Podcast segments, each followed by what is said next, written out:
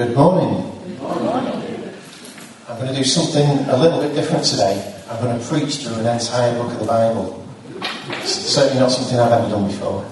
So I hope there's no one in a hurry this morning. No one needs to get home quickly to put the dinner on or anything like that. Well, because it's a whole book, I've got a couple of assistants to help me with the reading. So if Angie would like to come up first, she could turn with me to Isaiah.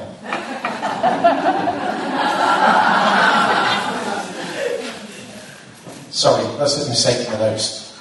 John's second letter to John.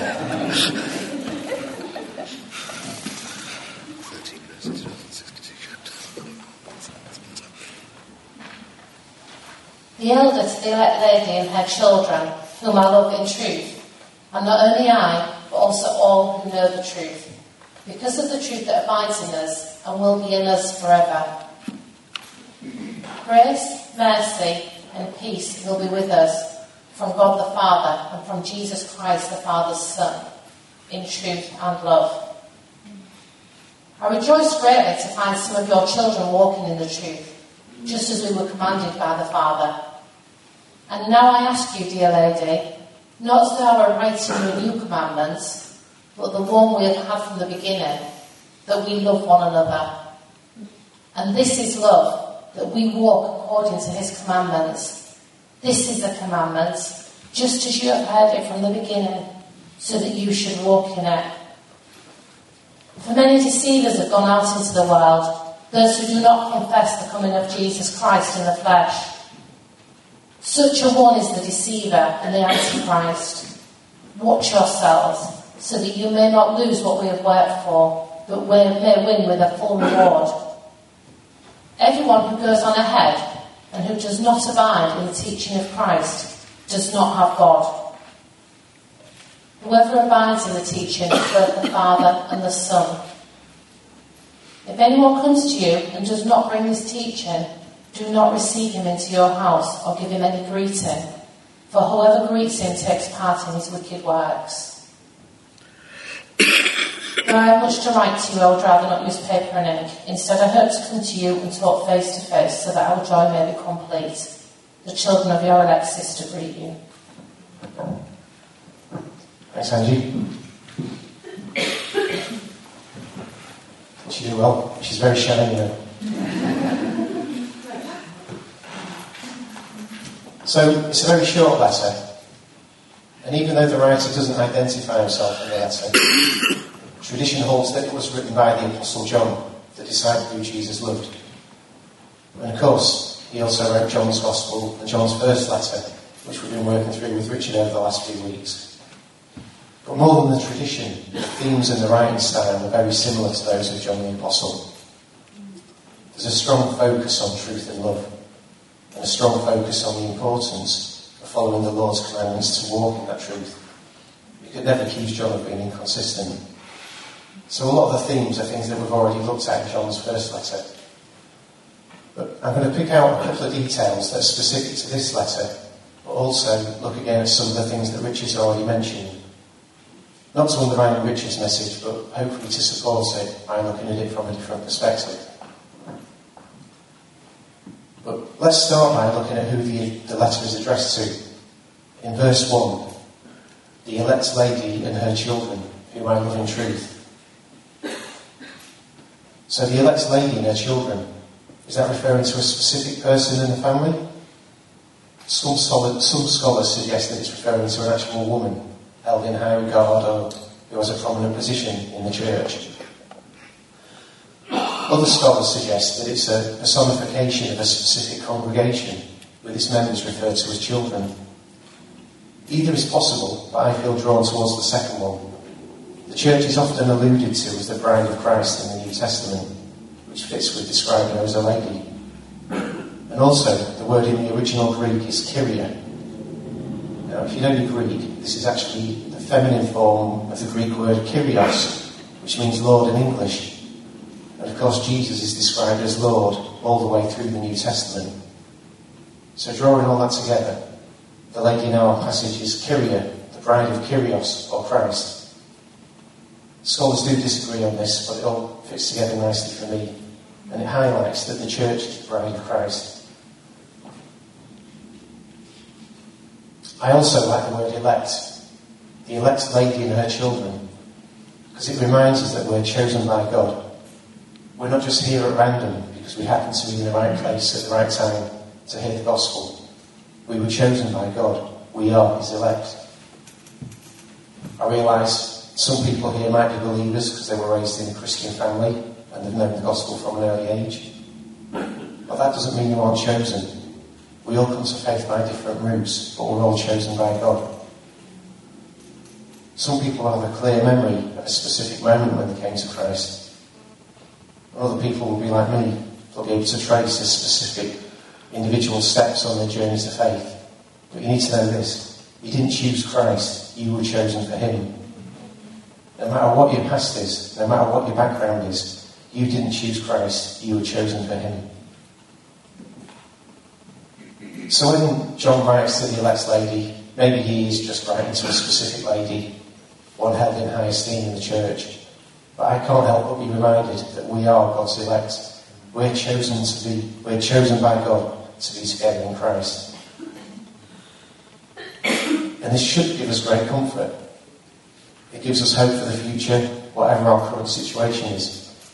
God has always worked for the good of those he calls to himself, his elect. And also, the Word of God promises perfect, glorified bodies to those who are in Christ.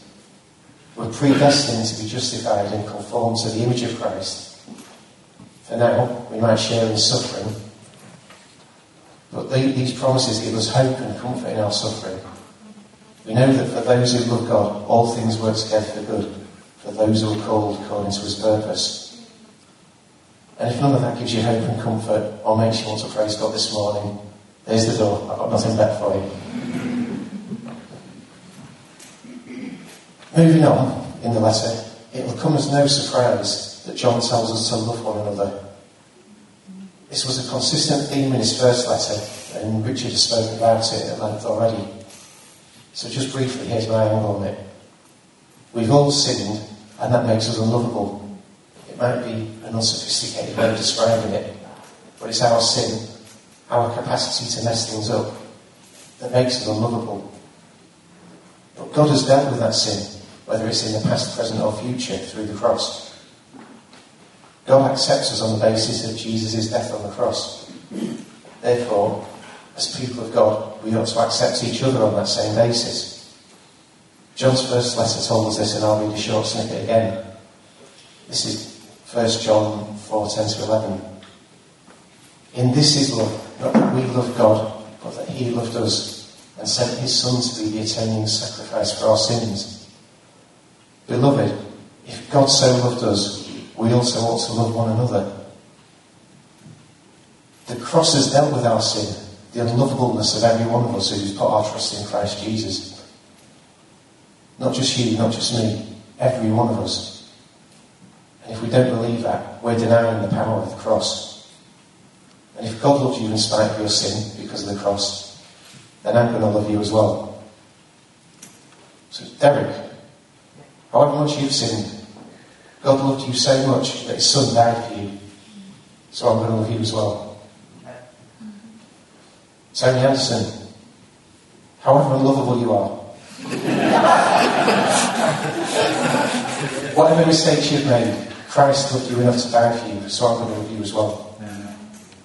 John Metcalfe. Sorry, John, there's got to be a line somewhere.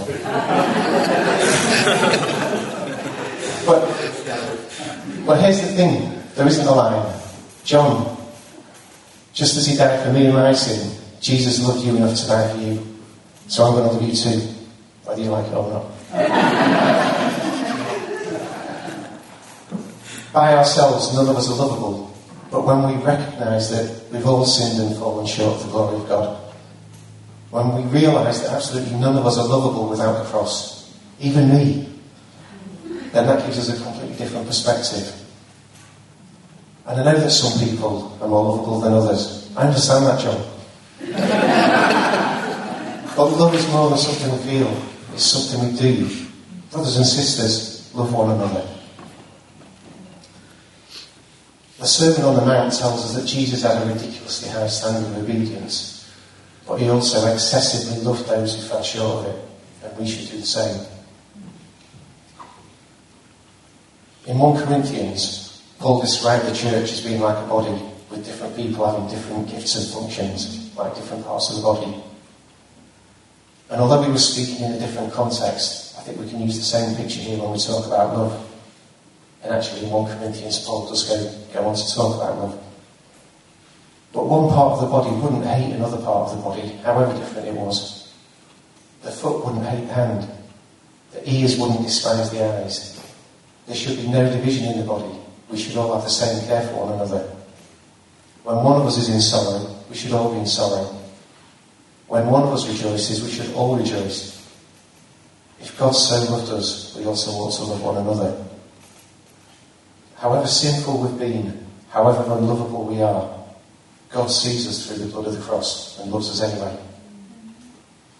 We should see each other the same way and love one another. I'll move on now, but we'll come back to love at the end.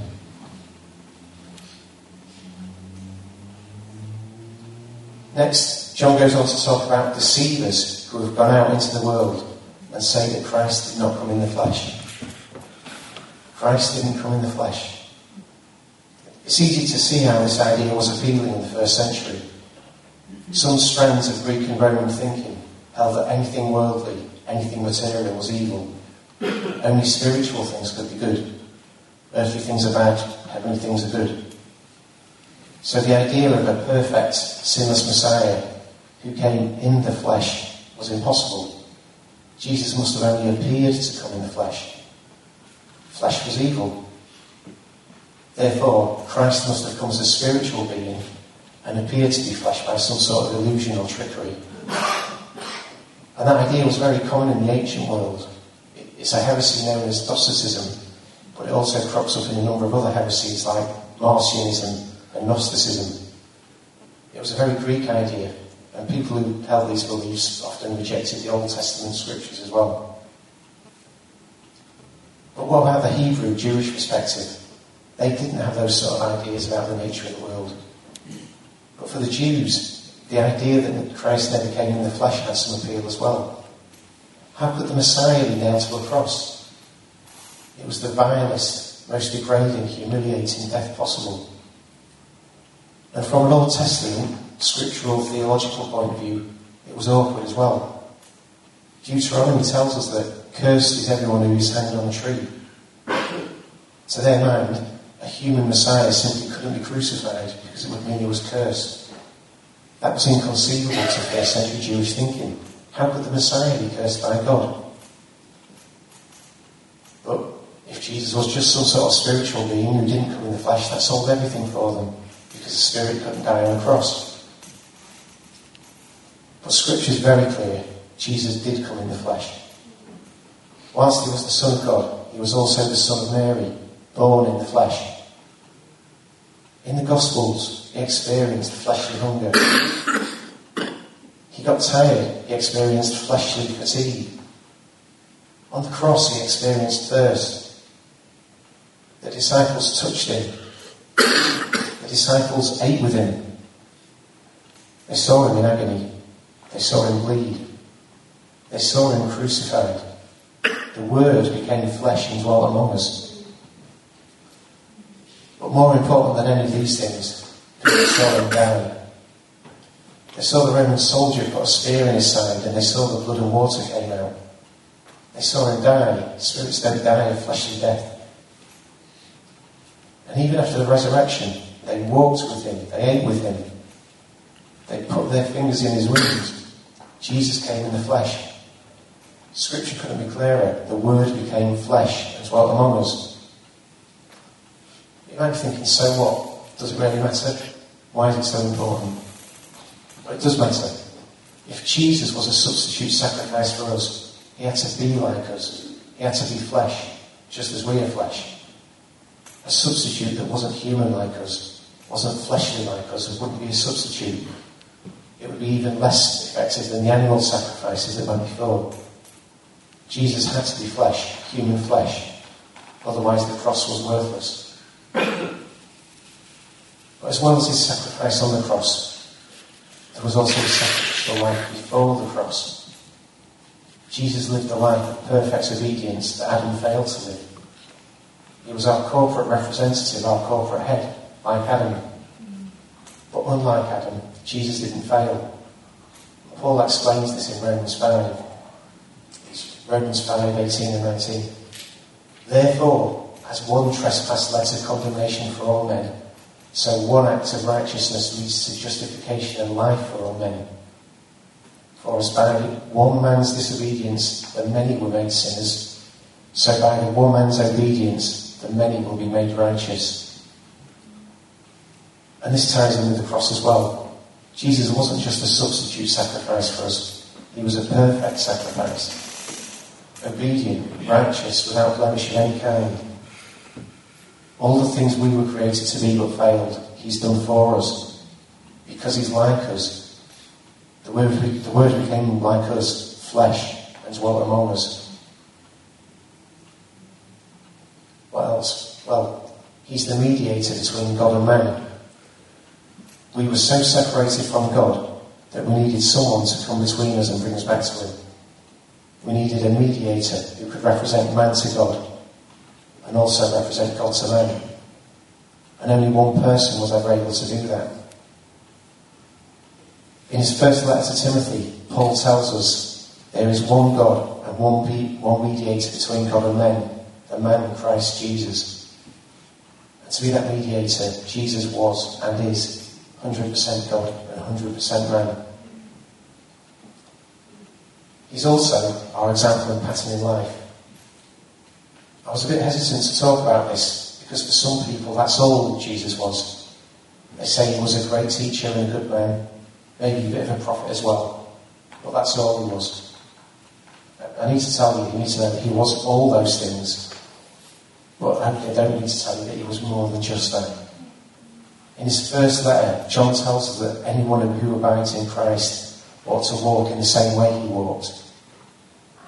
Paul tells us we're continually being changed into the likeness of Christ, and that God saved us so that we may be conformed to his image. Peter wrote that Christ suffered for us, leaving us an example that we should follow in his steps. How would this be possible if he only came as a spirit without a body? It only makes sense if he came in the flesh. Best of all, he's not just an example and pattern for life now. He's also an example and pattern of the life to come. 1 Corinthians 15 tells us that he died as a man in the flesh, but rose on the third day and set the pattern of the resurrection for us. He was the first fruits of the resurrection. Jesus came in the flesh. The Word became flesh and dwelt among us. And if we suggest he didn't, then all these things, every hope we hold, just disintegrates. The Word became flesh and dwelt among us. Getting back to our passage today, and with all that in mind, there's no surprise that John is so angry about anyone who brings that sort of teaching. His instructions are don't welcome them into your house or even give them any greeting, or else you're taking part in his wicked works. Don't welcome them into your house. I've often wondered what that verse means for us in the modern world. Does it mean we shouldn't let Jehovah's Witnesses or Mormons into our home if they knock on the door? Or does it mean something else? Well, if we look at the context of when it was written, how did people communicate? How were new ideas spread? There were no newspapers, there were very few books, no radio, no television, no internet. New religious ideas were only passed by word of mouth either in public meetings or one to one. So if someone was spreading the idea that Jesus never came in the flesh, it would be by coming to your home, or possibly someone else's home, wherever your church community met. Because remember, this is the early church. They wouldn't have buildings like we do nowadays. So if we transfer this to a modern context, when John talks about welcoming this false teaching into our house, probably means a lot more than it does at face value. It means we need to be guarded against any false teaching or false ideas that might come into our life anywhere. anywhere. Not just those that come into your house, which in John's time would have been the main way that false ideas were spread. For us, we need to be careful about what newspapers and magazines we read. We need to be careful about what books we read. What we're watching on TV? What do we look at on the internet? I find increasingly that I'll pick up an interesting looking book, maybe even at the one event or in a Christian bookshop, and find it has some very strange ideas about Jesus and the church. I've read some bizarre interpretations of Scripture in some books I've read. We need to be discerning. We need to hold fast to what we heard from the beginning. And that's a general principle. Even though in this letter, John is speaking about a specific problem affecting the church, it's a general principle worth emphasising. What messages are you inviting into your home? I've noticed that over the last few years that television seems to increasingly be about rejoicing in people not getting on with each other. There's that Big Brother program that seems to deliberately put people together in the house and watch them fall out with each other. Another one's I'm a celebrity, get me out of here. That seems a bit similar. I often make fun of myself for enjoying the Jeremy Kyle show. But the essence of that program is finding entertainment in people not getting along with each other when they should. I've stopped watching it since I realised that what I was finding entertaining was incredibly negative. Neighbours from Hell, there's another one that's more of the same. Does anyone watch that Judge Rinder programme? Shame on you. Kidding, Richard. And although these programs aren't about us, our brothers and sisters in Christ, they're still dangerous because they normalise that sort of behaviour. We might not be aware of it, but if we routinely watch that sort of television, we risk that behaviour becoming ordinary and acceptable in our own lives. And that's unhelpful at best when it comes to a life of loving our brothers and sisters. Magazines and newspapers are no better and seem to love reporting on disputes between sports people, celebrities and politicians. And it's so widespread that it's easy to get drawn into that way of thinking without realising. Even if we don't watch that stuff, the people that we work with talk about it all the time, and it's hard not to get drawn in. We need to be aware of how what we read, what we watch, and what we listen to affects us. Or even better, don't watch it at all. As John tells us in his letter, don't welcome these things into your house. Hold fast to what you heard from the beginning, brothers and sisters. Love one another. I'm going to stop there. Um, Marie's going to read us Paul's words about love in 1 Corinthians 13 before we close with a song. But before we do that, let's just pause for a moment and reflect for a little while on John's words. Let's think about how we don't just happen to be here. We've been chosen by God to be His bride, the church. We are His elect, chosen by the living God to be His children. And let's think about how we live in that through our relationships with each other. How the price for the sins of every one of us has been paid by the blood of Jesus so that we can all be one together in Christ. Brothers and sisters, let's love one another. Let's just close our eyes and reflect on these things for a minute or two.